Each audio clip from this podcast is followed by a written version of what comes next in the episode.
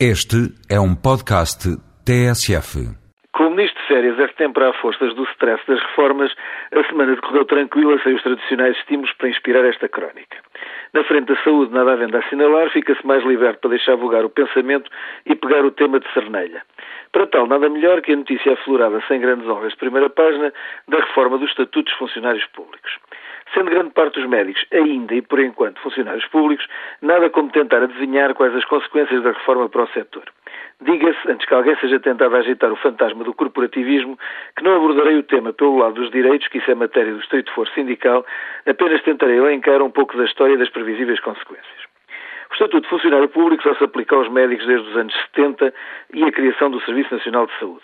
Até lá, a medicina era uma típica profissão liberal, sendo os médicos maioritariamente profissionais por conta própria, com algumas ilhas de empregabilidade a tempo parcial.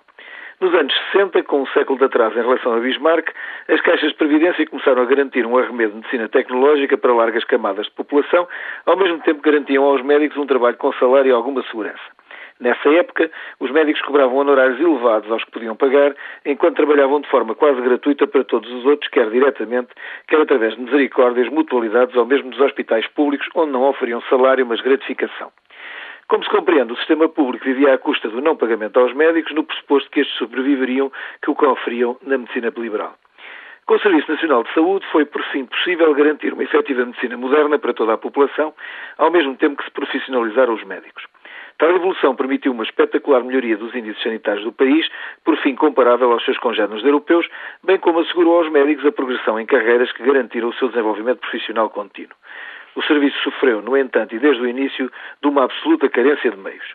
Assim, foi financiado pelos próprios profissionais de saúde, médicos e não médicos, à custa de baixos salários compensados por inúmeras horas extra de trabalho no setor público ou na iniciativa privada.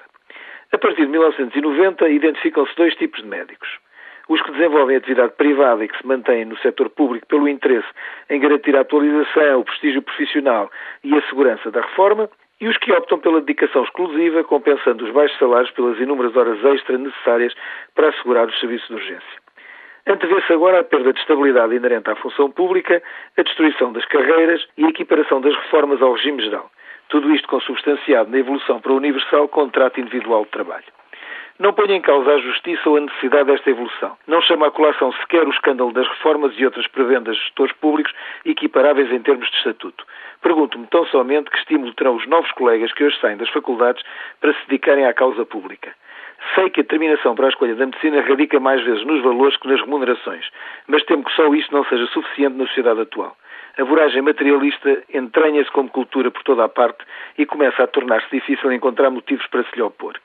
Os tenos fios que mantêm agregado um sistema complexo como o que assegura aos portugueses a proteção na doença dependem de estímulos positivos que nem sempre são de natureza material.